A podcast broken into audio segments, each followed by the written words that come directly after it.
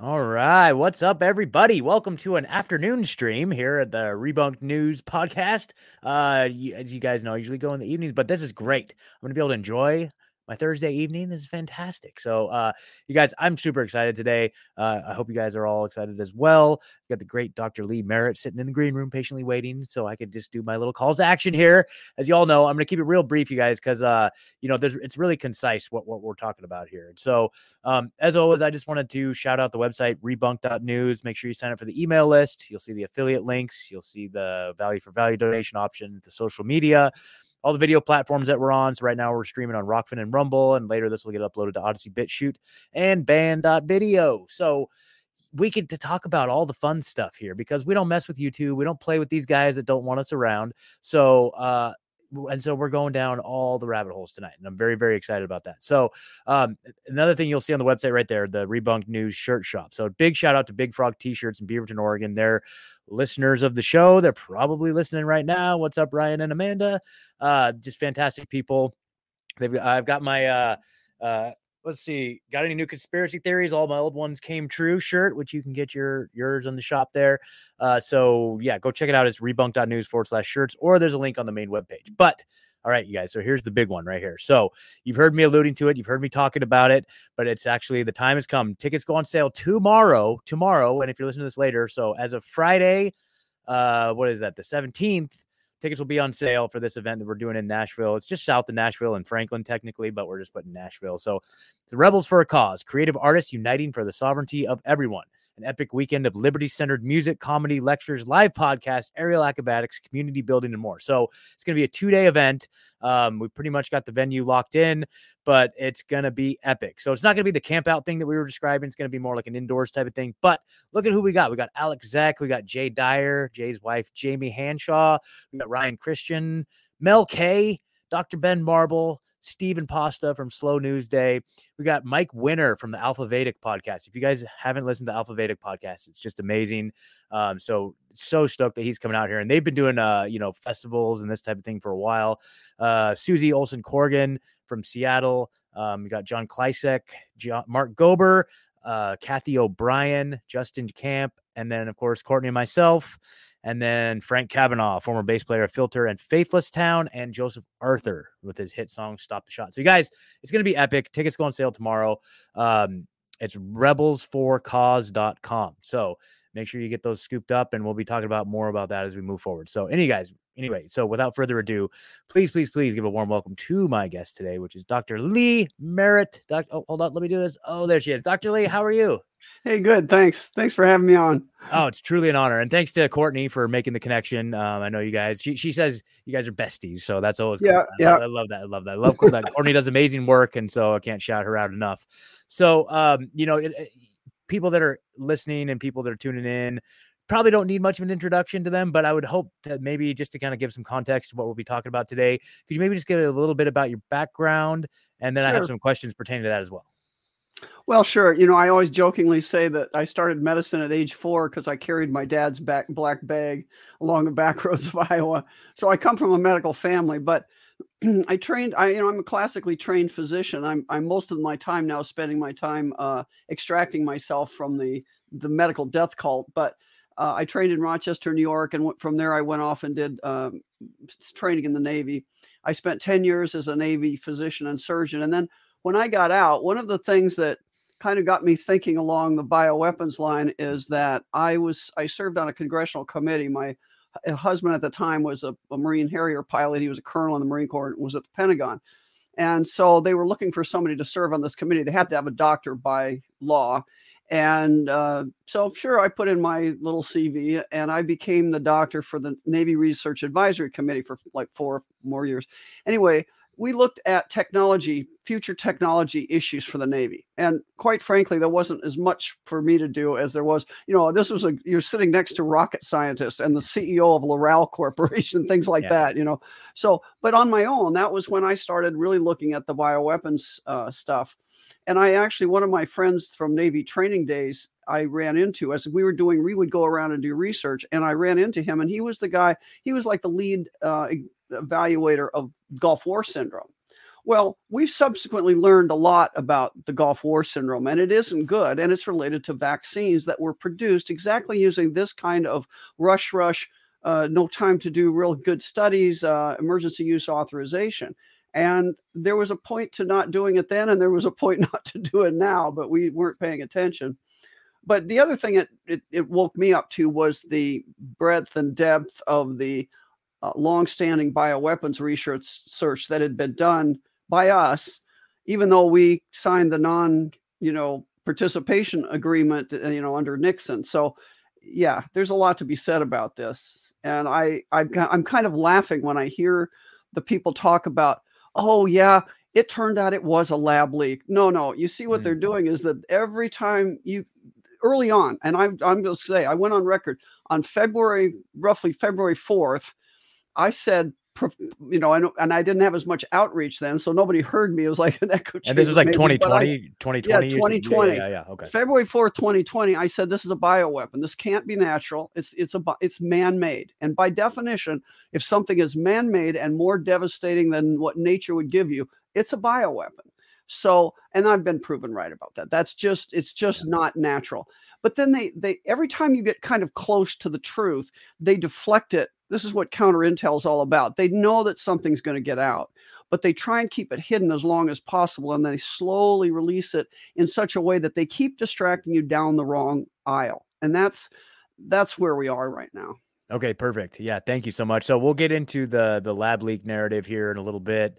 Um, so, you know, needless to say, everybody, like, like Doctor Lee, she, she's no slouch, to understate it very much, you know, and it's like, like she has credentials and background in this stuff. And so her voice and opinion is very valid on the topic, I would say, you know what I'm saying? And it's like, it's just so devastating to see how this has unfolded, where the people who do have like the highest credentials and know what they're talking about have been so silenced and, and pushed aside and, and defamed. And it's just like, you know, it, it's, it's a true, it's a true, true, true crime that like, what it boils down to is like the lack of informed consent on, on all aspects of this. And, and anybody that was providing that informed consent has been shut down. And it's an insane universe that we live in, where it's like you have had to build up your own platforms and then go outside of the system in order to get your voice out there. Like for me, it's like, I would say it's like, you know, well, if they aren't going to inform, give the informed consent, it's up to us to do it. I mean, so it's, it's like, like literally my job to help push this message forward, you know, and things. And it's just so weird to watch this whole narrative evolve and change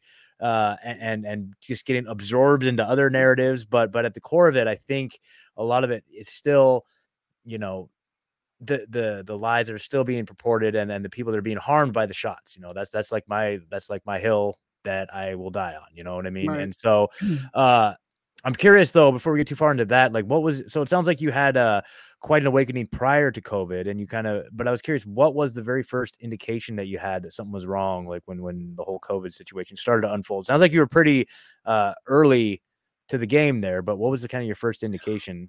Well, you know, so there was a, there was, there was a time I, you know, I believed that the experts were trying to do the right thing, and they were telling us what was going on, and I was watching it. I had, because I, because of the background I just outlined, I had, I had contacts, and I used to talk to this guy that had been at Fort Detrick, our bio, one of our bioweapons labs. And I asked, I'd, I would always call him, you know, like when SARS came around or MERS, I would say, hey, should I watch this? And it was always no before. But this time when I called him, he said, yeah, you should watch this one. So I, um, I started watching this fairly early, like mid, mid December of mm-hmm. twenty twenty. And by about the first part of January, I started graphing the deaths we were seeing in various different countries. And that expanded over time, because at this point I started saying there's something a little odd here. And the the first thing that I thought was pretty odd is that there there we're seeing these young guys in China. Again, assuming, as we say in medicine, you always have to say, assuming the history to be correct. Now, I'm assuming that at the time, and I still believe that was not fraudulent reporting, that was not crisis actors, because we were seeing young healthy looking guys falling on their face, not putting their hands out on concrete. Okay. They were just dropping over dead on the concrete with their face down. And you can't get a crisis actor to do that. That's pretty mm-hmm. dramatic. So I said, what is going on here? And I started looking when they first, you've got to remember, this is the, the, the whole talk about the vaccine came out almost just at the same time they decided to name the virus. Yep. I mean, and that the name of the virus we can now trace back to twenty fifteen. So we know it was all a show of, of characters now. But at the time, it was interesting that they were already talking about the vaccine very early on. So I started looking up coronavirus vaccine basic science research, you know, looking not at just medical stuff, because I knew that that couldn't, they wouldn't be up to, to, to current issues. But we have a past track history of basic science. And I started finding out none of it was good. Coronavirus vaccines failed. And when they failed, they failed miserably and very dramatically, resulting in death. So, um, I said, wait a minute, there's something not right here. Then what really woke me up on, on a first, on the thirty-first of, I believe it was actually the thirty-first of January, but right around the thirty-first of first, because I think I read it on the first and it was removed from publication on the second. There was a group of geneticists from, uh, from India and Delhi, India, and Prashant Pradhan was the guy's name that led them. And anyway, he's like a, he was not a small weight. He was a, like a former I B M chief geneticist or something. And he basically put up, they put up, remember right away in the end of twenty nineteen, the Chinese had given us a genetic sequence of this thing. They put it up in the gene bank. This is what was being touted as, as being able to be used for a vaccine. But, and subsequently many other people around, you know, different places that where the disease was attacking, from Korea to China, you know, at that point, it was just in, uh, in Italy, they, they started uploading these genetic sequences as well. So we had multiple genetic sequences, but these guys started looking at it with experienced eyes. And they realized that normally, you know, what if we believe in viruses, which that's a whole other to- topic that I don't believe them anymore. That is, yep. That's the enabling lie that made this happen. Mm. But let's say this is what they classically taught us, was that genetic sequences in viruses constantly were mutating, constantly were changing. But these guys noted that there was a part of this virus in this, what they call the S one subunit, a very small, in a thirty thousand base pair base virus. This was a, a twelve hundred unit area, and it never varied. Didn't vary. And then they noticed that there were certain inserts that seemed unnaturally in the sequence. And they looked at those inserts and they claimed they ran them through the BLAST program. And it's a, it's a program that tells you where things come from. If you have a short sequence of genetic material, is it from a banana or is it from what, you know? And they ran it through and they said, ah, that's pieces of the H I V, the human, human immunodeficiency virus that causes AIDS. And it was in every specimen uploaded to the gene bank, whereas everything else was all over the board. Well, you know, come on now.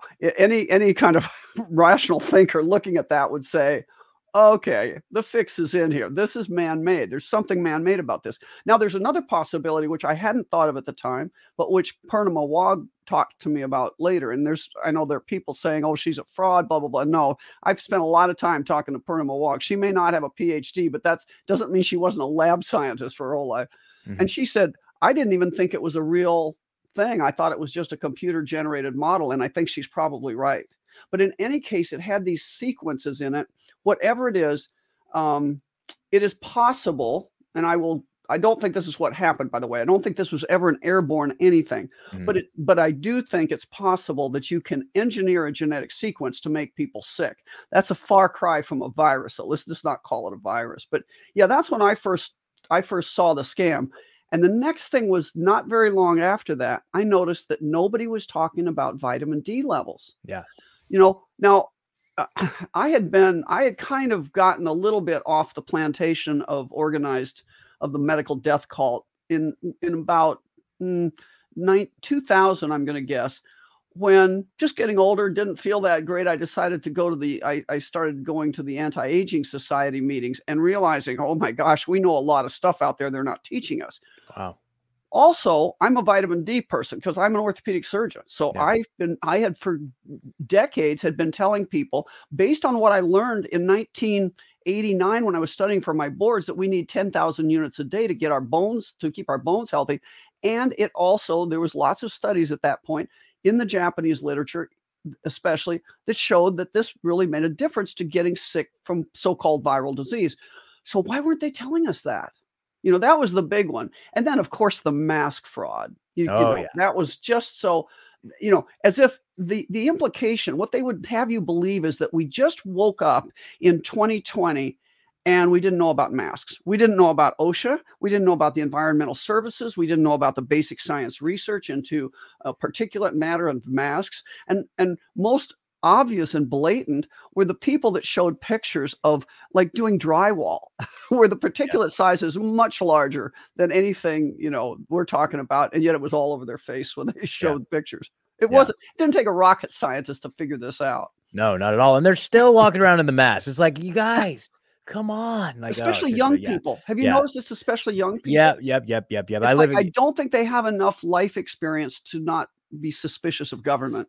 Yeah. I guess. Yeah, whenever I meet a youngster that's like, you know, anti, you know, the whole thing, I'm like, yes. Yeah, yeah, I love it. I love it. I love it. So, okay, well, well, let's start unpacking this because, um, you know, it's shocking that, that, that we, like, there's still very little we know about these shots, but we can kind of like make, a, yeah. uh, you, we can kind of like almost back engineer it in a lot of ways, like looking at some of the health effects, like, like looking at like the blood clots or just like the, the cancer issue, which is something I want to focus on. Also, I've heard you talk about that, you know, extensively, but it's like, you know, there's, there's kind of like anecdotal evidence about certain things and, and the evidence that we're seeing is pretty scary, you know, and then, and then it's like, we could speculate as to why or how, you know, what, what they're up to, but it's like, you know, at the end of the day, you know, if we could just flesh out at least what What's we're being it? bombarded with, you know, that that's going to help out quite a bit. But, uh, so I've got, I got a list of, of several different things I've heard you talk about, but, but what, what, what would you say is like kind of the main element that you, you think people should, should know about? Well, I, I think the first thing we need to say is, how do you source truth in all this? Yes. You know, because the, I guess the big thing I've learned here is you cannot trust organized science. I mean, uh, that's what we, I was suspicious before. I knew that the publications were wrong, but let me just tell you, it's so much worse than I thought. So the first thing you have to say is, where are we getting our information and how do we determine what we are going to accept or not? So I can tell you Pfizer hasn't told us anything about what's in these vaccines, and yeah. what they've told us, we can't prove. So here's, here's what I would say. There's a lot of things we've been told over, over decades and probably more about the way the world works, about the way our bodies work and, and all the biology here. And we thought they were proven. They weren't proven.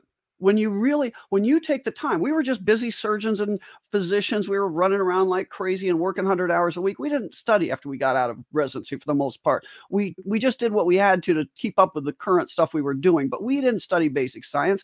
That was, we assumed somebody was doing and doing it competently, and that was a false assumption. So I would say my first rule of thumb here is, if you, if it if it has not clearly been shown to be proven, if it is not really, you know, the, you have to look at the proofs. And when you start doing that and, and you realize a lot of stuff we thought was proven is not proven, including the nature of influenza, the nature of transmission of disease, and the nature of the world. I mean, let's just be honest. There's a lot to this. And, and once you kind of come to the conclusion that we're at war, and this is just one part of a multidimensional war, it really helps put people, put you in, in a frame of mind to look at this stuff. The other thing I would say is that, um, you can't wait. You know, there's the idea of lots, uh, like my, I have a son that says, well, if it's not a thirty year double blind study, it doesn't mean anything. I said, you know what, that doesn't work in a war scenario. You know, uh, sure. you're, you're in a situation where you don't have time to deal with that. And that's not saying that isn't a great study for certain things, but we didn't use that study for, uh, uh, you know, parachutes. I mean, there are just some things you don't need to do that for. And in this situation, wh- what are we actually learning? So an example, they say the, the, the Pfizer company says we the only thing they have to tell you is what's in the E U A, the emergency use authorization. By doing it under emergency use authorization, they skipped all the requirements of proof, of reporting, of safety. Okay, let's just basic say that. So they told us that there is a bunch of stuff, you know, in chemical terms that don't really give you a picture, but we know that there are lipids and that there are this coating this, that was made by Novavax initially. Mm-hmm. But what they claim the bioactive part is, is an R N A sequence that makes the spike protein of SARS-C o V two. That's what they claim. Okay. Yeah. What's the proof of that? Okay. I will tell you that there are eighteen labs around the world that have looked for that. and they say there's no genetic material in this stuff. Now, that's a pretty shocking. Now, most of them won't come out publicly and say that. A couple of them have come out, like La Quinta Columna and the Germans and stuff. They've come out publicly and said that. Pernemawag has talked about what they did in their lab, but they didn't publish it, okay? Only one person has really published anything about this. So the other ones, it's all these scientists talking about to each other. But the word is out that they haven't found it. And what have we, but what we have found, what everybody's found, they found hydrogel, mm-hmm. they found graphene oxide and a bunch of metal fragments. And then what I also believe we found, and you can look at um, Maria Z had Doctor Duncan on her show down in Australia, and you can see, uh, I've got the video somewhere, you can see the actual production of something that looks like the old Intel C P U uh, chips. You know, Jeez. it's it, it's square, and it and it it kind of it materializes over time lapse photography from a vial of Pfizer vaccine. It materializes over time. Now, nature does not make square things, so whatever that is, it's not natural, and it shouldn't be there. And it looks just like a, a, a something in a network. Mm. So that's what we have shown. That's what multiple people have shown to be in there. And I think we have to kind of start there. We also, as you said, know the effect. Now. Mm. The effect of the vaccine is different than the effect of the disease, even yeah. though it may be, even though it may be partially caused by the same thing. So in speaking about the vaccine, what do we know? We know that it, it gives you uh, early kind of clotting appearance. There's two, two levels of clotting. There's these early clots that happen, and then there are these late clots that don't look like blood. They look like this white rubbery stuff, and mm-hmm. that is little less common, but early on you have a, the, the clots and bleeding problems that look like real naturally not natural stuff. And then you're having uh, sudden cardiac death, and you're having myocarditis, myocarditis. I mean, those are some of the things we know right away. And when you look at people's blood, you can see the effect of this stuff going through. You can see that they are they're their blood has what they call rouleau formation, where the blood always all stacks up. Like pa- think about packing dishes on top of each other, plates on top. That's instead of them being free floating and having beautiful free flow in your vessels, they're all stacked up together. And that's not necessarily a clot, but it certainly could be a precursor. So what's happening there? To me, I think that we can, the, oh, the other point of evidence, let me just say this before I, mm-hmm. I make the point about what we should do probably. I think their point of evidence is what they told us ahead of time they were going to do in symbology and in, you know, this is I learned from Jay Dyer, predictive yeah, now, programming. Now, now, we're, now we're going. Yeah, yeah. And shout, shout out, dude. So you guys just did an episode with Courtney, Courtney yeah, Turner yeah. podcast. It was Jay, Doctor Lee Merritt, dude. Yeah, and I love those guys. And yeah. I'm going to tell you, um, uh, Jay Dyer really got me thinking about predictive programming. But I yeah. think it's more than that, because I think these people that are doing this to us are practicing this old crazy religion, this yeah. Babylonian religion, and they yep. have a belief that if they if they relieve if they show you what they're going to do and you still do it, they have relieved themselves of karmic debt. You know, they're not going to be in trouble for doing it. So, what you go back in time, like if you remember, there was a video of the twenty. It was twenty. Let's see. No, it was nineteen ninety-two, the Barcelona Olympics. And then there was another one in twenty twelve of the Olympics, wherever that one was. But the nineteen ninety-two Barcelona Olympics showed several things. They showed these people dressed up like this so-called SARS-C o V two virus that they want to say with blue, that they showed you that creepy blue ball with all the spikes that make it really scary, which is only C G I. It doesn't exist in reality like yeah. that. It's not electromagn- it's not electromicroscopic video. It's just C G I. But they went back and they have a similar thing. They have these people dressed in those costumes in nineteen ninety-two, which tells you how long they've been planning this. Yeah. But the other things they show you in that video, besides slave ships and slaves, I mean, like that's really have something to do with the Olympics. They show you these this black thing that's that shoots out. It's like a ribbon, black ribbon that shoots out of the out of these this crowd of blue balls. That is that is exactly what the German um, parasite guys that have been studying parasites and cancer. That that is like right out of a, a, a microscopic video that they they mm-hmm. have. I have a segment of it on my website. They, that is exactly what it looks like. It's a parasite coming out of your red blood cell. The other thing they show you in that video, and many people have probably watched it, so they know what I'm talking about. There's this brown, weird pillow-like thing. It's like a it's like a crescent shape, and it's huge. It takes like ten people or something to carry it in over their heads. What the heck is that? I thought, now, I know they're telling us things. What are they telling us now? And I looked at that, and I found it in a book on parasitology. It's a special stain, and it's a it's a parasite. It's called Trypanosoma cruzi. I think, and I've been saying this for a while, I think that's potential that that is either in the vaccine, probably in the vaccine. So Trypanosoma cruzi is a parasite that, interestingly, it's come, we've worried about it for a long time. That's the only reason I know about it, is because it's one of those things we've been worried about coming across the southern border. And I used to work right on the, the Mexican border. And, and it's a parasite that when you first get infected, within two weeks, it can give you sudden cardiac death. Mm. Ta-da, you know, what are we seeing? Yeah. Yeah. And then later on, it sets in and can give you myocarditis, cardiomyopathy, all the heart things that we're also seeing. So I think there's a real reason to look for that. And we don't generally screen our blood supply for that. They knew yeah. that too. They knew that going in. People, people that are paying attention, they knew that. So I think we're dealing with parasites, this mm-hmm. reduced graphene oxide, and the, and the other stuff I mentioned. And I think the ultimate, what it's doing, the reason it's causing clotting is because there are, graphene oxide is an electron stealer. It steals negative charges. And the, and, and the way that you keep your blood from clotting is there are negative charges all through the blood vessels, through the lining of the vessels, all around the red blood cells and the other cells, so that they all repel each other. And so they just have this beautiful laminar flow. You put graphene oxide through that. And they knew this, by the way, in the basic research. That's what I'm saying. You can go way back in time. That's all over the place. They knew there was a problem. Also with the cationic lipids. Those are the lipids that they made for the coating of this thing. That probably is the real, real thing that they're using. But that's, it's the outside coating. They say the genetic material is in the inside, like the core of an apple, and the outside is this lipids to get it into the parts they want it to go to. That is also damaging because they couldn't make it work. They, you know, they could not, there was no literature that said they got this toxicity out of that before you see this roll out.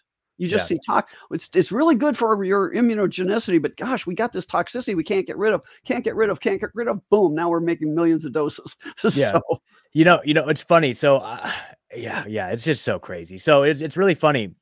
I was actually at the gym last night. I was listening to uh, an old interview of yours, and uh, you were talking about the hydrogel. And uh, just a few minutes later, I was like on the stair climber, and I look up. And there's a shampoo commercial, and in the shampoo commercial, it flashed across the screen, hydrogel. And I'm like, what? This is like a crazy, yeah. syn- very crazy synchronicity. But at the same time, uh, I think that's not something that should be glossed over because, you know, people have maybe a kind of an innocuous view of what this hydrogel, quote unquote, is. Right. And so can you maybe tell us a little bit sure. more about what we're looking at in terms of this type of hydrogel? Right. And so this is interesting stuff. And I, I will give credit to Karen Kingston. I this is the kind of stuff I just can't bring myself to do, is look at old patents. OK, she does that. That's what she used to do for Pfizer. And she's good at that. So I came at it, I came at this whole thing from the clinical aspect of what we're seeing with parasites after you take the vaccine. She came at it for from looking at these old patents and showing that there's something that that acts like a parasite, but it's artificial. And it's this genetically engineered smart hydrogel. Okay. So hydrogel, all that is, is a polymer, basically like a plastic, very, very, uh, a polymer that absorbs water. So soft contact lenses are, poly- are hydrogel, right? Mm-hmm. But smart hydrogel is somehow more than that. And it's, it's able to change its shape by wavelength. Now, mm. so And this is this is what this is where it gets to why I think what she's describing, and this is what I said to her at lunch one day. I said, you know, I think you've just see, I've been trying to flesh out this whole what's the what's the the the one theory that puts it all together that fits the disease and the vaccine toxicity. And I think this is it. So it clearly was not an airborne disease that was highly uh, contagious, because if it were, why were there people living with people that got it and they didn't get it in China? And they traced a, they traced ten thousand or a million uh, people that, or maybe it was ten million. They traced a lot of Chinese that were in the household of a sick person, and not one of them transmitted it to somebody else. So, and the other cities weren't shut down in China. So what's going on here? Let's suppose, and this is the point about this hydrogel. If I, this is my metaphor. If I stab you in the heart or I shoot you in the heart, and you come into an emergency room barely alive, leaking from your heart, it doesn't tell the people there what happened to you, right? It's just, they know you've got a problem and they know what the problem is. It doesn't speak to causation. Now, we saw people that had a problem, and the problem had to do with them losing sodium and getting really dehydrated and getting very sick very quickly. It has to do with the A C E, what's called the A C E two pathway. Mm-hmm. It's just a pathway, pathway in the body like an insulin receptor. This is an A C E two receptor, and it regulates blood pressure, and it does a bunch of other things. Well, it turns out that this smart hydrogel that they devised, and this is the patents show this, they have a smart hydrogel that has two conformations. It has a diamond conformation and a triangle conformation. And I can't remember which one is which, but one of them fits into the A C E two pathway and blocks it and can cause all this stuff to happen, presumably, and the other one doesn't. So let's just suppose I want to have a pandemic and I want to orchestrate it on exactly the date I want to orchestrate it, right? How would you do that? One of the great ways to do it is you could spread around this hydrogel, okay, in this, in the, in this, and you put it in kind of a, some kind of liquid form and you touch. We have an, we have a picture, for example, I think the Epic Times had this, of this woman in China op- in a computer store, opening up computers, touching the keys, closing them, opening, touching, closing, opening, touching, closing, not looking at the computers. What's that all about? Well, that would be the kind of thing you do to spread a, a contact poison. And I will tell you that in the history of our bioweapons programs and the Soviets and everybody's, contact poisons are a big thing that they've looked at over the decades. So we know something about that. We taught the South Africans about this stuff. So we know something about this. So you spread this stuff around and it's lipophilic, meaning it gets into your skin and it can get in your mucous membranes. You get something on your hand, you always get it in your mouth and your yeah. eyes and everywhere. Yeah. I mean, you can't avoid it. So what happens is these guys in Wuhan, let's say, get, they get all this stuff in them, but it doesn't make them sick because it's not the right configuration. Then on the day of the first victim, which was October nineteenth, just happens to be the day they turn on the five G. Mm. Now, five G is a series of wavelengths, but they embedded in that, they can then allow a certain wavelength to be transmitted that can now convert within you those, those pieces of hydrogel into the one that makes you sick. It's easy. And that would also be true of the vaccine. Now, there's other things you could put in there. I'm doing a, I'm just writing it up for my personal Substack because I, I got, and, and this is a point, I didn't get demonetized from Substack when I was talking about viruses and CRISPR and genetic engineering. They didn't mind me talking about that.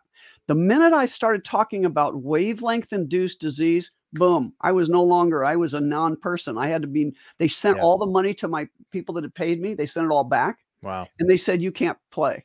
You, so, you're saying uh, su- uh, Substack. Which, Substack did that to you? Yep, wow. Yep. In fact, no Steve idea. Kerr says you're the only person I know that's happened to. Yeah, but that's it started. Okay. It started when I started talking about the Koznichev effect and how you can produce disease electromagnetically.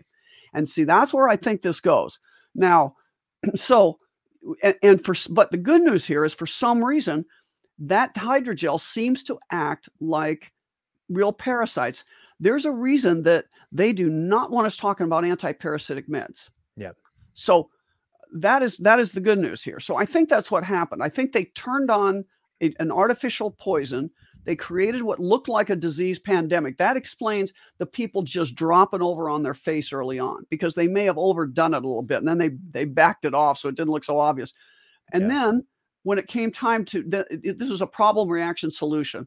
They sure. knew the solution they wanted to give us was a universal vaccine. The problem they gave us in, to, in order to get to that was they, it, you know, if you're if you're going to do something like that, why create two pathogens when you can just create one? So they used the same thing that's in the vaccine, probably in a little different formulation to start this whole ball rolling, mm-hmm. to give us a freaky looking disease that then they piggybacked and they made it look worse than it was because they added false testing, right? To make it, they took the flu test, the two hundred fifty thousand that we would have had dead in America that they called flu, which really wasn't flu, but they called it that and they, and they converted that to COVID. So now they have all these numbers that make it look like everybody's got this bad disease. And that's what got people scared. And when people got scared, what happened? They ran out and took the universal vaccine. Yeah. You know, they tried this before, by the way. They've tried to, to get it. You can look in the literature about these guys talking about the want, the wanting to get a universal vaccine. They wanted it. For, they tried with or, H I V. Or just, they, it's just uh, mRNA in general. You know, they want that to be the, the next iteration. The next well, even before of, they talked about that. Okay, okay, okay. Yeah, when they when AIDS was out, you know, when okay, they when they created yeah. AIDS, the, the AIDS the AIDS epidemic. Uh, that's that was an attempt to get a universal vaccine, but they couldn't affect enough, infect enough people and get enough people scared. Then with the H one N one, same thing. That was like two thousand, whatever, six, yeah. nine. And they, they, you know, they they tried that, and it got it made a lot of people sick in Europe from a bad vaccine, but they didn't get it universal. They couldn't get enough people to do it, and yeah. this one they did. This one they succeeded. So yeah. that's what I think this is about, and that's why parasite and the and the treatment of parasites is so important, both for our natural and on and the man-made. Yeah, and I definitely want to get into that because I think it's so fascinating, especially the ties to cancer. But before we go too far, like if people, people, if anybody out there, if you haven't been listening, you're like, well, that's crazy. That's crazy. Check this out, guys. This is literally popular mechanics. So this is the next iteration yeah. of cell, oh, yeah. to- cell phone technology. And it says, according to Popular Mechanics, look, guys, headline, scientists want to use people as antennas to power six G. What? We're still dealing with five G, and they're already talking about six G, and I'm sure they have ten, twenty G plans. And this but, is- but, but this is like in your face. Again, they're telling you right. what they're doing. And this is I O B, Internet of Bodies. Yeah. Everybody knows of I O T, Internet of Things. But trust me, during this whole outbreak, Merck, they got out of the vaccine game. And I thought, mm. wow, that's kind of a good step for Merck. How did they suddenly have an ethical moment of crisis? You know, I remember no, that. Yeah. They got out because they bought, uh, what was it called? It was called InBrain Technologies or something.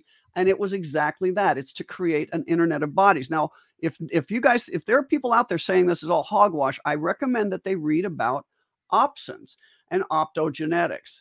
Okay. So when I started thinking this was genetic, and but there were a couple things that bothered me, but I started, you know, I thought it, I was given a piece of paper that was anonymous. It was about six pages. It was obviously written by some scientific smart people that knew about genetic sequencing.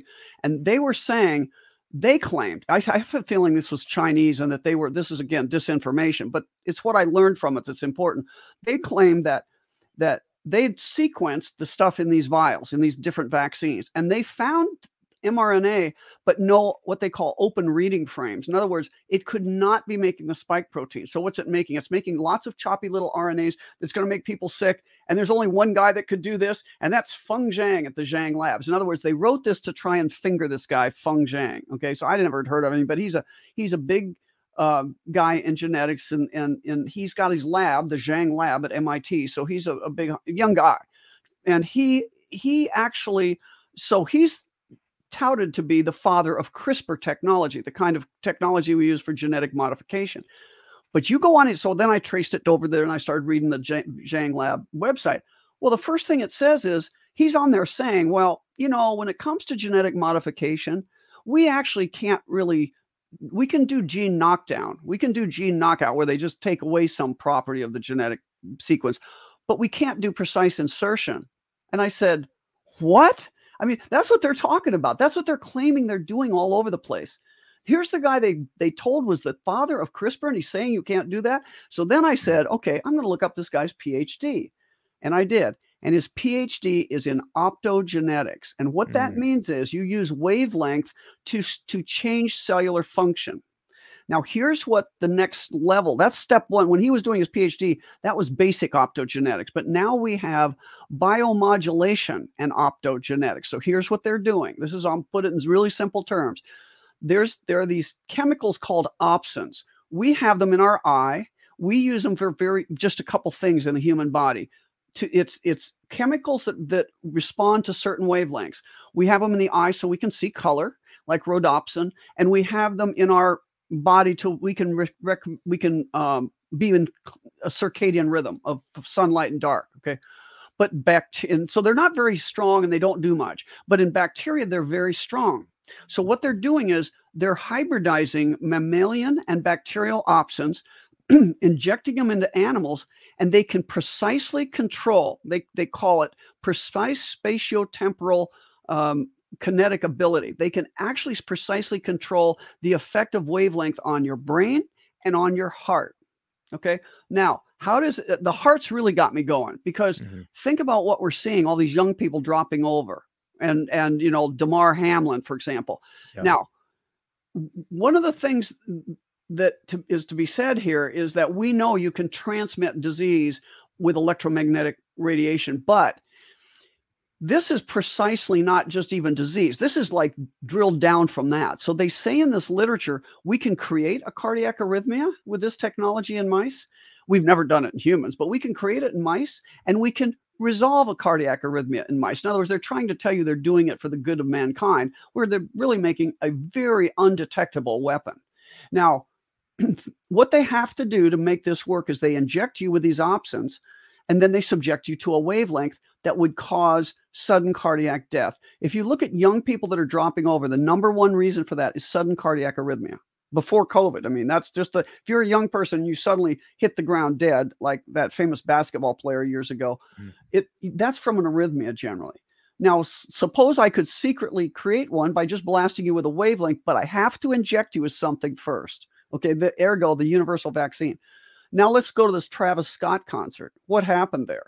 You know, they wanted to tell you people were getting crushed, but that doesn't appear to be the case. I looked right away. I started listening to every firsthand report I could find, and they all talked about how people dropped over and they were just trying to get room out to do C P R and things. It wasn't that they were being crushed. They just were, they couldn't get the thing to stop, and they had all this stuff going on. Well, they all had to be vaccinated. They walked through this tube, and then they walked into this area where they're doing strobe lights and all sorts of sound, that is wavelength. Mm. And what these things do is they respond to pulsations of light and to wavelength.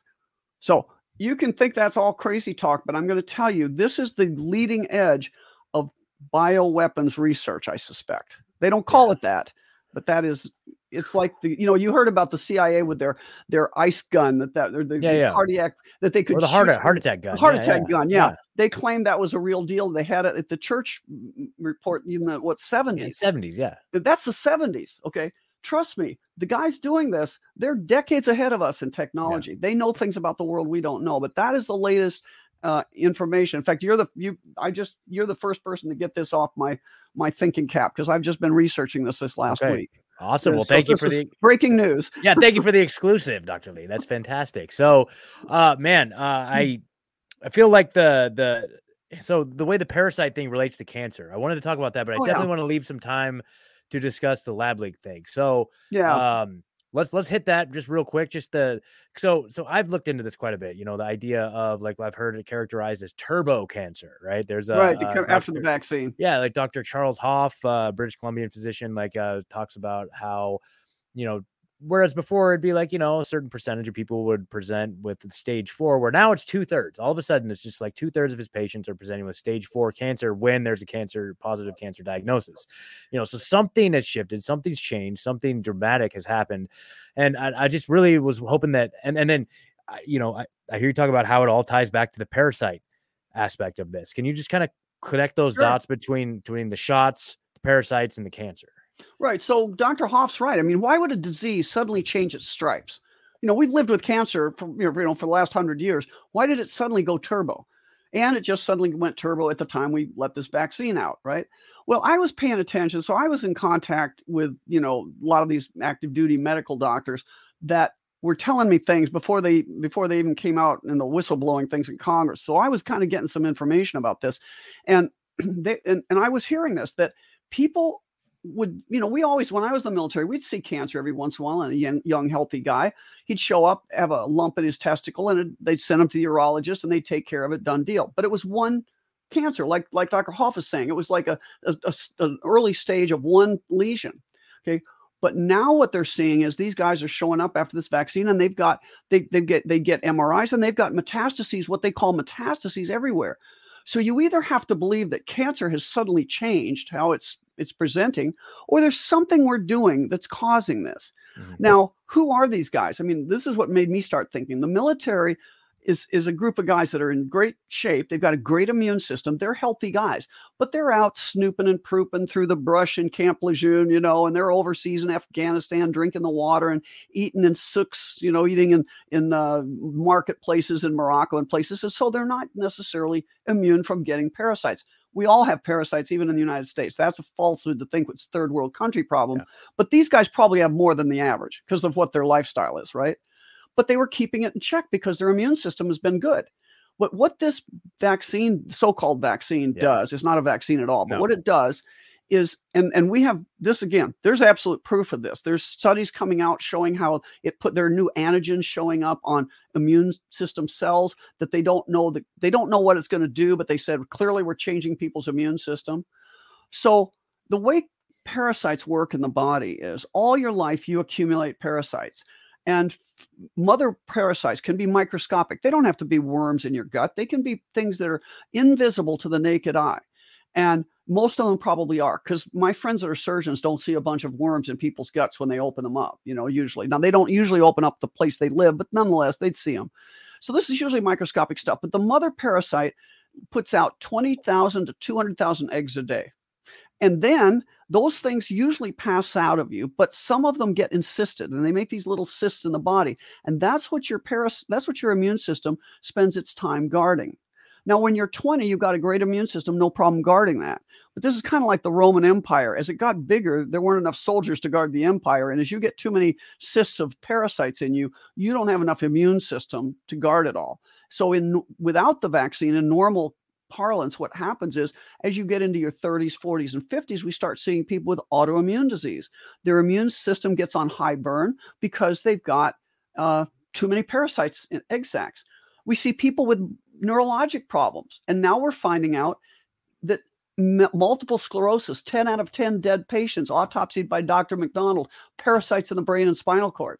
Okay. That that's, and then if you get past that age, you get into the cancer uh, age, then you get cancer because now they're starting to break out and your body can't keep them in check. And we see them as metastases because egg sacs look identical to, para- to what we call cancer metastases.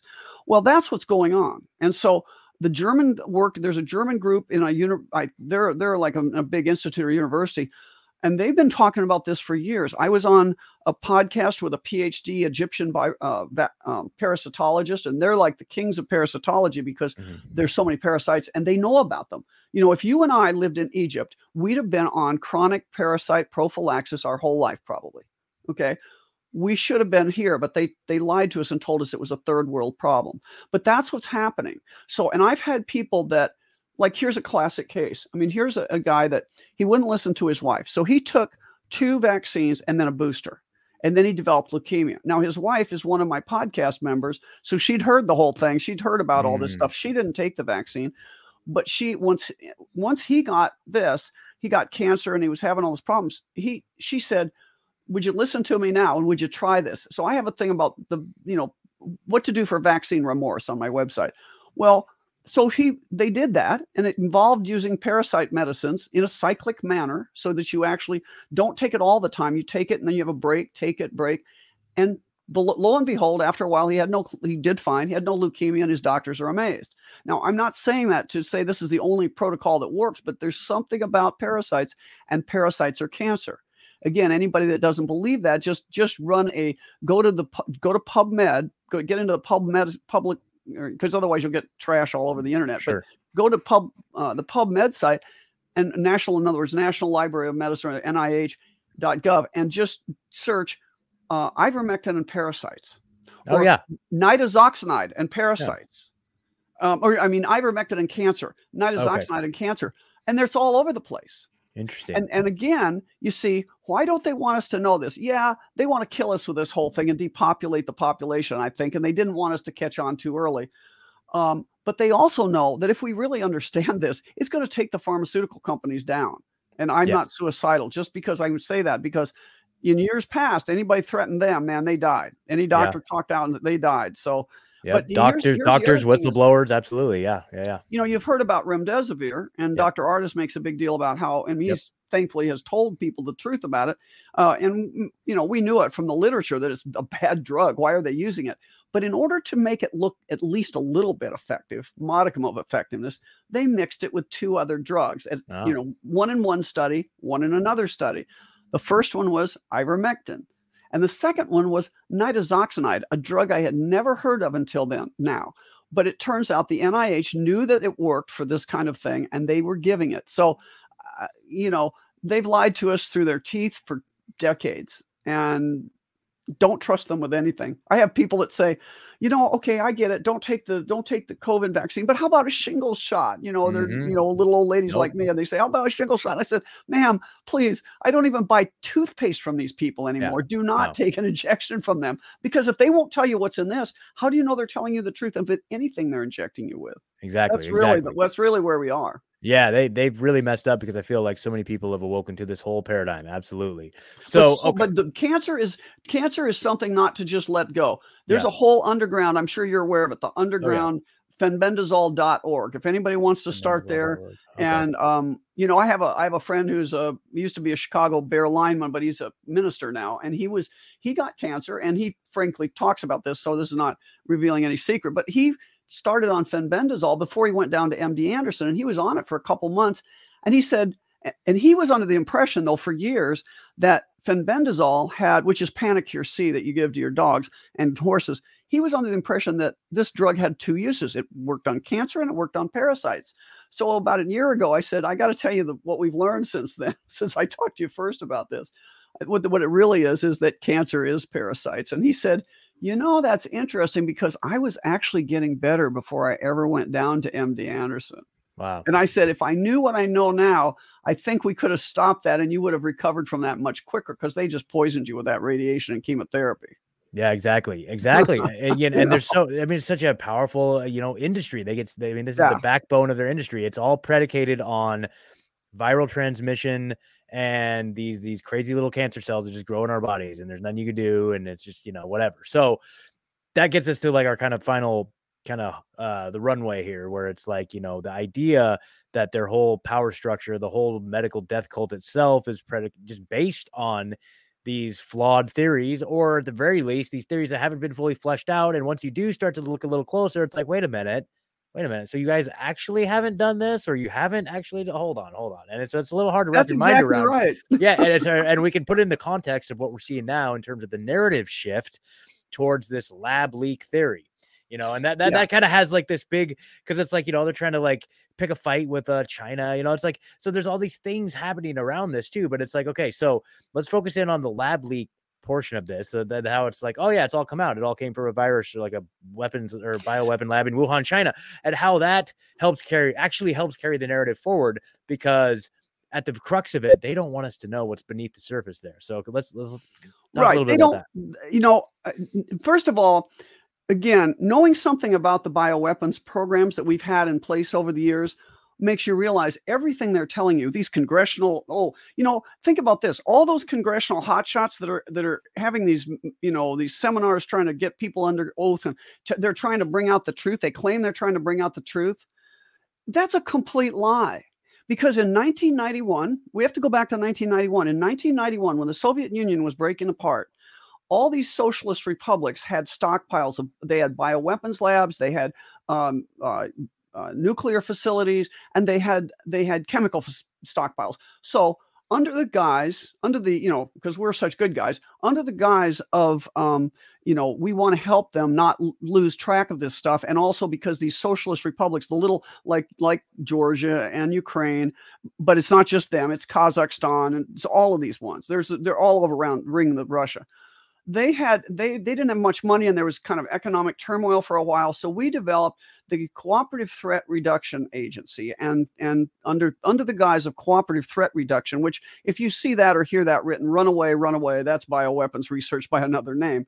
Um, they allocated, that was the Nunn-Lugar Act of nineteen ninety-one, and it was it was um, they allocated four hundred million dollars a year for four years to go over to those co- countries and buy up these old labs of biopreparat, the bio labs of the, the one of the one of the two wings of their bioweapons program, and and this is what their instructions were. Okay, they sent our people over. I know some names. They sent our people over. They uh, said, you you know, get these things up to snuff, start doing vaccine research, and start doing gain of function research. Okay, that's what we were doing over there. And we've been over there ever since. There's so many things that tie into that. But so, so the idea is, my my big point, that you, that you could go into details of this for hours, but the point I'm going to make is, when you hear these things, these congressional guys hot-shotting and grandstanding like they're trying to get the truth out, keep in mind, these guys have been paying bioweaponeers for our whole lives to go over and create poisons to murder our children. That's what's really going on here. I, I, I had this epiphany when I was speaking at a, wow. a kind of a tax rally, an anti-tax rally, and I said, you know what? My whole life, I mean, I was ten years in the military. I've always paid my taxes. I've been a good little American citizen, patriotic, and I thought I was doing the right thing, only to realize I was paying taxes so my government could fund bioweaponeers, and I'm over that. So yeah. that is what's been going on. So these guys, you know, they, you know, they didn't used to hide it. Okay, see, now they're trying to claim, oh, we didn't know. Do you know what they called the lab in Tbilisi, Georgia? The Lugar Lab. It was named oh. for Senator Lugar. Come on, guys. And every time when they stood up one of these labs, weird diseases would crop up right around there. Sure. Now, in a final final punctuation to this and how we get to the there not being viruses. You, if you look at the bioweapons literature, they they really had stopped working so much on aerosolization and how they spread that way, and they were really going to insect vector-borne disease, okay, mm. that is parasites and other things they could put into insects. I will tell you that we actually, in this situation in COVID, they did exactly the things you would do if you wanted to hide any understanding of how this came about. They they didn't do systematic analysis of the, uh, they didn't do they didn't do autopsies, and they falsified the testing. Okay. So, and, and they, it, it, they made it hard for people to communicate with each other that outside of any realm of just our approved channels, like you pointed out. So they, they made it hard, but in nineteen eighteen, the people, even though it was driven by, I think by the same forces, using the same protocols, just they had, they didn't have the advanced technology we do today, because the pandemic of nineteen eighteen was not a pandemic. It did not start in Spain. It started in the military base in Fort Riley, Kansas. And it was based on three things: wavelength, uh, um, a bad vaccine, toxic vaccines, and a toxic drug, just like today. Okay. Mm-hmm. But here's what they did in nineteen eighteen that they did not do now. They really tried to prove transmission. So they had an experiment they did in, in Boston. This was the Public Health Service and the Navy Archive. You won't get this reading any medical literature. I researched the Navy Archive. I researched the Public Health Service Archive, the Kansas Archive, old newspapers. I went to primary sources. I learned that from Jay Dyer, by the way. Mm. Always go to primary sources. Don't read somebody's review of those primary sources. So when you do that, you find out that in, in Boston, they had one hundred eighteen volunteers. They might have been volunteers, but they were, uh, they had people. That was the biggest, third biggest city of death from the pandemic in nineteen eighteen. And they put these volunteers in there and they said, here's what we want you to do. We don't want you to touch the patients, but we want you to put your face over the face of the dying. These people were coughing and hacking and dying of this stuff. We want you to, when they breathe out, you breathe in. So we want you to breathe in their exhalations. one hundred eighteen people did it. Zero got sick. Yeah, okay. yeah. That is that is how you prove transmission. Now there there are other ways, but that we never do that. We all do it with computer modeling and things that don't have any real world uh, reality. Okay. Yeah, yeah. But my favorite ex- my my favorite's the experiment where they're like taking monkeys and they're like taking like like like like pulling secretions out of the brains and injected into the other guy's brains, right? Yeah, and, and then like, oh, sick. oh, they got sick. Oh, I wonder how that yeah. was, right? Yeah, yeah. Right, right. And that's and that's the kind of thing they do with bird flu. Okay, yeah. They put birds in horrible environments. They, you know, they're they're too crowded. They're not taken well care of. They're not in their natural environment. They get sick, and they say, oh, we got we've tested this one with a P C R test. You got avian flu. You got to kill a million chickens. Exactly. And that's how you get to yeah. the eight dollar a dozen eggs. Yeah, but that's exactly. what they did in nineteen eighteen, and you see. The other thing that happened in nineteen eighteen, they sent out pathologists from the Armed Forces Institute of Pathology uh, in, in Washington, D C, and a guy from Johns Hopkins, William Welch, very famous pathologist, and they autopsied the dead. You know, we were told, no, no, don't autopsy the COVID nineteen victims. You might spread the disease. That's also when I knew it was a scam. What? That is what pathologists do. They are supposed to know it. They know everything, but too late. They're supposed to know this stuff. So they could have helped, because a year and a half after this pandemic started, they went, they they did a, a few pathologists said, we're we're not listening to the C D C and the W H O anymore. We're just going to see what's been going on. They found twenty-six papers. I think it was twenty-six papers, three hundred sixty-nine patients who had autopsies that were thought to be COVID deaths. And at the end of the day, a year and a half after this pandemic started, at a time they're already pushing people and mandating vaccines, the pathologists concluded, we don't know what's killing people with this so-called COVID. What? Yeah. This is that's a that's a profound statement, considering the, the the unbelievable world you've mobilized down a certain paradigm. Here's the expert saying we don't know what COVID is. Now that, and interestingly, in twenty eighteen, might have been part of the setup. A bunch of Chinese pathologists came over to America and they re-looked at the nineteen eighteen pandemic stuff. And this time they used modern genetic and virologic technologies. They couldn't figure it out either. They said it looks like bacterial pneumonia. It's all bacterial pneumonia. It looks like bacteria in there, you know? So again, it was not. The, the, the, the, the idea of viruses is unproven. You can't, you know, anybody that's done college level biology, I will say, if you've ever isolated bacteria in a lab, you can see them, you can feel them essentially, you can put them under the microscope, you can be sure you've got a pure culture, and then you can do genetic testing on it. I don't have a problem with that. But viruses can't be cultured that way. They're all in a culture of a mixed bag. And, and it's been shown that just the process creates the picture that we exactly. call viruses. Exactly. Yeah. Stefan Lanka, you know, you can conduct yeah, the same Stefan process. Lanka. You could do the same process without using any biological material to still get the same result. So it's like, and here's page. a guy that needs yeah. the Nobel Prize. Yeah, exactly. Exactly. Well, so this is their holy grail. This is their uh, big thing that they have to, like all these other narratives. It's almost like they build up these straw man narratives, even as big as COVID, just to protect the one little nugget. It's like, yeah, okay, so we'll build up, we'll build up the COVID thing, and we'll let them collapse that one, and then they'll be all happy and pat themselves on the back that they, but they can't. But that'll keep them still, you know, on the outside of the gates from the, the true, right. one true thing, which is the whole virus theory, right? And so the Wuhan leak theory is just another way to distract us from what's really going on. And that's what's going up with these five G towers and the injections and other things going on. And that's yeah. really the problem. And this is, like I say, um, well, listen, if you have time, let me just yes, say something. Yes, please, please. Marburg. I got all the time in the world. Okay, I, well, I, let me I just say this. something about yeah. Marburg, because that's also down this road. You know, how many people... You know, if I go to a room of people, how many, everybody raise your hand that knows the term Marburg as a disease. You know, yeah. everybody seems to know that term. Do you know how many cases there are in the whole friggin' world? Mm. There are like six hundred twenty cases in a world of eight point five billion people over the life of the world. That's pretty small. If you really look at Marburg, it came, it, it's, it, the first outbreak was in nineteen sixty-seven or sixty-nine in the Marburg lab. And there wasn't this kind of genetic sequencing then. There wasn't sophisticated testing back then. They called it Marburg because they had because it came from that lab, and they they figured it was from these green monkeys they were working on, or that's the story. But I'm going to tell you, there were thirty some deaths of thirty-one deaths, I think, in the lab. The only other deaths of any re- numbers were in two groups of gold miners in Africa. Maybe one wasn't gold mine, but they were miners, and they were. There, one was in Angola, one was, I think, in the Congo, in areas where there was war breaking out, there was there was conflict. And it was just the miners that got sick. All these, like one hundred sixty in one place and a couple hundred in another place or whatever. They made up the they made up the majority of people that died from this. But it's hard for me to wrap my head around that you're claiming this is an airborne, highly contagious virus.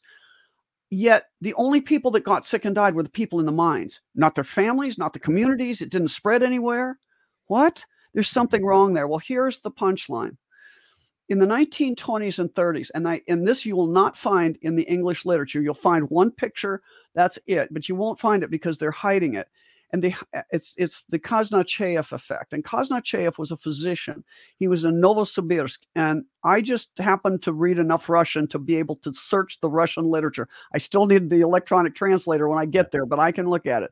And I stumbled across this guy because other people had mentioned this name. The Russian bioweaponeers had mentioned this name along the way. So Koznachev did this cool experiment, and he did it thousands of times. This wasn't just a fluke. He took two cell cell cultures, same types of cells, exact same cells. He put one inside A and one inside B in these petri dishes, and they were hermetically sealed, and they were they could only see each other through an optical window. Now, then he poisoned side A, and he watched what happened to side B. If you poison side A with, they, he used radiation, he used mm. uh, arsenic, he used um, like bacterial toxins, various different things. Then what he what he noticed was, if the window between those two cells, cell groups was window glass, absolutely nothing happened to side B. But if the window was uh, quartz, then whatever happened to side A, let's suppose he, he, he radiated side A, about twelve hours later, side B would start dying of the same radiologic poison, radi- mm-hmm. radiation toxicity. If he used arsenic, they, side B would die of arsenic, but only if there was a quartz window. So what's the difference between quartz and window glass? Quartz allows U V and near U V radiation through. So th- this is how we get to Marburg. The Russian scientists called this, they called them, uh, I just love the term, even in Russian, it sounds cool. It's photoni smerti. It means the death photons, okay? Because they said something is coming off this dying tissue that makes this tissue die. And it's spe- and it's specific to the disease. So they showed the transmission of some kind of fatal disease, essentially, with radiation, with radio frequency. Whoa. Now there was a there was one group of the, so afterwards there's some very other creepy stuff that I found, and I can't remember where I even put it now. But these other uh, Russian scientists uh, kind of took some of that stuff and worked it even further, and it got into cosmology and all sorts of weird things about scalar weaponry and scalar waves. Okay, but there was one lab that started, that got this literature and was researching Koznachiev's work. Guess which lab it was? The Marburg lab. Oh, geez. Okay. Yes, wow. you can't make wow. this up. You Jeez. can't make this up. Now, and and Luc Montagnier, very mm-hmm. famous French uh, scientist, who yep. uh, friend of Judy Mikovits. Yep. And and she agrees with, and I agree with her. She thinks Luc was murdered. I kind of think so too. So he did a very cool experiment showing that you could, if you took a bioactive molecule like D N A and you put it in water and you shook it up and got it dispersed around the water for a while, and then you diluted it out so it wasn't there anymore, there's still an electromagnetic signature in that water. Hmm. And you can capture it and you can project it onto other water and recreate the molecule, or recreate the effect of the molecule. So two two French scientists did this research. And, and you know, it's funny because Luc Montagnier got the Nobel Prize for H I V, but he'd already recanted. He said, no, it wasn't H I V. It wasn't a virus. It wasn't that virus that did it. And and they had to give it to him anyway. So, you know, the guys in Oslo, wow. they had tight jaws when they had to give this yeah. guy the, he went to a, a, he went to San Francisco and announced he was wrong about AIDS. And that right. they had to yeah. just give him. But that's what's going on here. That's how you create a pandemic of your choosing, how you want it to be, where you want it. Now the, the, the, they're fine-tuning how they do it by what they put in us. And the final point here is it comes to, why do they want us to eat bugs? I can't prove this yet either, mm-hmm. but I told you about the opsins. The final one I've just been thinking about is bugs. So why do they want us to eat bugs? What ha- does bugs have in it? It has chitin in it. Mm. Now, chitin is the stuff that makes those very pretty scarab beetles. Like they they turn green and they're kind of, you know, as you move them through space, they kind of they kind of change their color. Same with butterflies, those really brilliant colored butterflies. They look different at different angles because chitin is a photo, uh, is an is a photo, um, what do they call it? Photomechanical crystal, essentially. Photo-optical crystal, I think they call it. So it's that is what it's going to change wavelength. You eat chitin, if it gets into you somehow, I don't know the absorption of chitin, so I can't prove this yet. But this is the this is the benefit of piezoelectric crystals. This is, I was told this by Harold Kautz over in Germany. He said, you know, the the, the chemtrails, it's not just what they're spraying, it's the form in which they're spraying them. They're, you know, the, the old, you know, um, in England in the in the eighteen hundreds, in the Industrial Revolution, they spewed all sorts of crap out of those chimneys, but it didn't damage the uh, crops like this is, right? That, why is this damaging things? Because this comes out, they put it through these heated nozzles and it comes out as piezoelectric crystals. So when they get into the plant, they get absorbed. The plant's use of light changes. Hmm. You know, we are electromagnetic beings. And I'm telling you, we are in electromagnetic war. Electromagnetic war. Wow. That's the that's the real truth they don't want you to know. And that's why they want you to believe it was a lab leak of a virus. The Chinese did it. It was bats. Just get over it. Just yep. believe what we tell you. Yep. Yep. Exactly. Exactly. And, you know, I've heard the expression, you know, if any outside observer, if someone were to like, you know, teleport into our time from like the seventeen hundreds, like our technology would be imperceptible from or indistinguishable magic. From magic, right? Yep, you magic. Know, and, and then when we look at ancient technologies, like to us, it seems like magic, but it's just, they just had a different path that are, allowed them to arrive at the technologies that they use. You know what I mean? And, and, and you know, if you believe in all that alternative history stuff, but, you know, what we're entering into now, I feel like, is this era where they're so far ahead with their technology that it's almost like we're these people from the seventeen hundreds being teleported into a future where it's like we almost can't perceive what's being what's surrounding us. We can't perceive the technology that's there. And they figured out and devised ways, you know, with their decades further advanced research than we're even aware of, that they're probably deploying things on us and things that are around us that we can't even perceive. We don't have the eyes to see it. We're not even in the dimension where that exists almost. It's in this right. sort of way to look I, I at think it, you're you know? Exactly right. You know, and it, and it's it's crazy. So so you know, the, the more that we get this information out there, the more that we critically think about these things, the more that we dive in to look at what we can prove and uh, analyze what's what's around us, and then just uh you know, it, I I feel like it helps alleviate the fear, because like I feel like we were just talking about this on the show yesterday. It's like, you know, they're going to make us another offering here. Like this injection was just an, an offering, you know, no yep. one was held down at gunpoint to take it. And so you guys, like, whether it's the financial collapse or whatever's, whatever's happening, watch out, because they're going to make you an offer here in the coming future. Right. And just remember, you don't have to accept it. And, and right. don't, you and don't, don't have be, to accept you don't have to accept it. And don't be afraid, because yeah. when you're, you know, build communities, get to know these people, educate yourself about these topics, because that will prevent you from being in a state of fear. And when, when, when that, when you're in a state of fear and they make that offer, you know, that's when you're going to accept it, you know? And so it's just like, you know, just stay resolute, stay strong,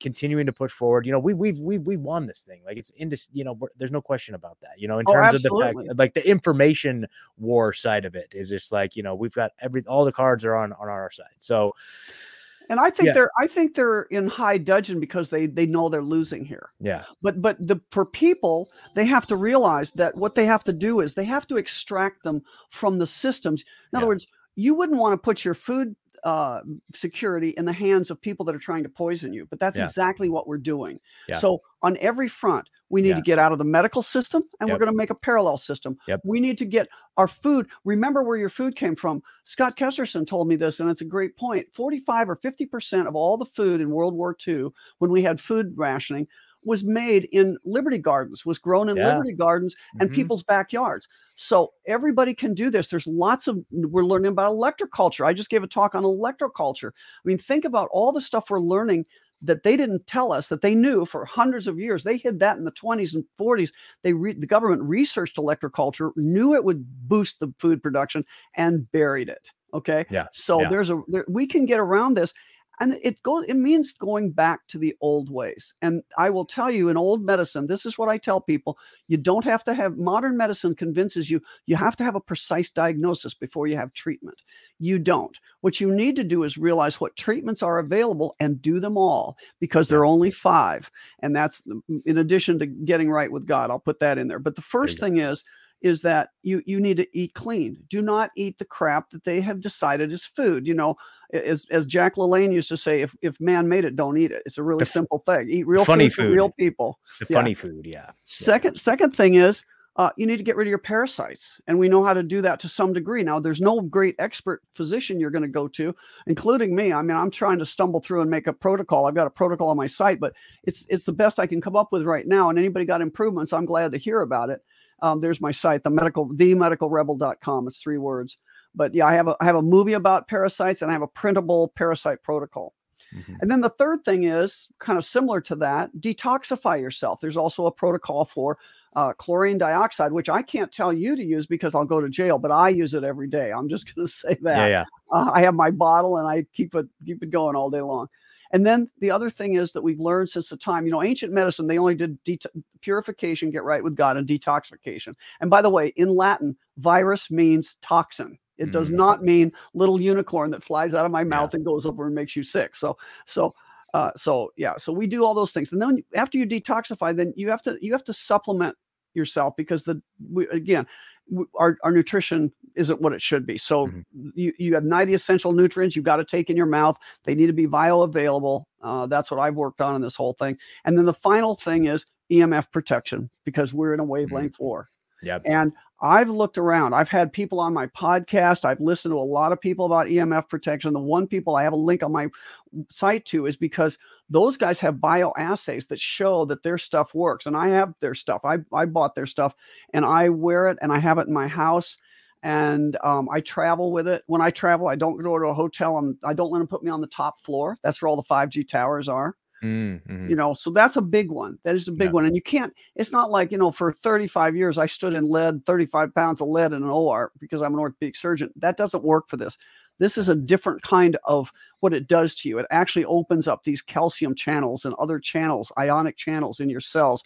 So you have to, you have to, you have to mitigate that wavelength. And it may seem crazy, as small things around you can do it, but this stuff he's shown, he's shown it. Your it, bread molds prematurely around uh, this, like your routers, but not when he puts this stuff under it. So I have, yeah. I have confidence this stuff actually works. Awesome. Awesome. And then so there's the your, ch- there's your five-step program. That's it, you guys. And so, yeah, well, I was gonna say, Amanda in the chat says juice fasting is great for detoxing the body. So there you go. So I've had Amanda on the show. She's a health expert. So this is fantastic stuff. So Doctor Lee, oh my gosh, thank you so much for sticking around a little extra thank long you. to get into some of this stuff. You know, can you please, please, please tell the people where they can follow and support you? Cause you guys, you gotta, you gotta support what you value. And Doctor Lee's out there on the front lines, you know, putting everything on the line to get this information out there. So uh, how can we support you? Well, awesome. Well, I have uh, the, the, you can go to my name, but it's easier to just type in the medical rebel dot com. Mm-hmm. And um, and I have a, a, a subscription podcast every Monday night for eight dollars a month. You can join and you can, we have live Q and A and we get lots of great guests and we have all these, all these, we talk about everything. Uh, people were chat in the chat last week. They were talking about the flat earth theory. So we, we, yeah, we yeah, go yeah, yeah. where we go fearlessly down all sorts of rabbit holes, but, but, but primarily we're geared around making sure you have the information you need to be healthy through this. And, um, and then I'm on Telegram and, uh, that's, that's a lot of fun. I'm Freedom Doc. Yeah. All everywhere I go, I have, I have my, My my symbol is the plague mask. So if you see yeah. a picture of me that looks like me, that's not it. That's a, that's an imposter. Gotcha. Um, and uh, and I have at the shop, I have things that I recommend. I take them myself, and I also recommend like carbon sixty is excellent if you've had the vaccine. Mm-hmm. I've had excellent because it undoes that electron problem. And um, there's a bunch of stuff on there, but it's the it's the health. It's the best.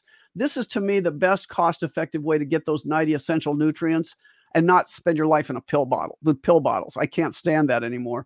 Yeah. And uh, so that's that's what I would say. There you go. So that's the medical rebel shop dot com. You can get all that yeah. from her uh, from her main website, either the medical rebel dot com yeah. or D R Lee Merritt dot com. So so all right, guys. So please go check that out. Please go check that out.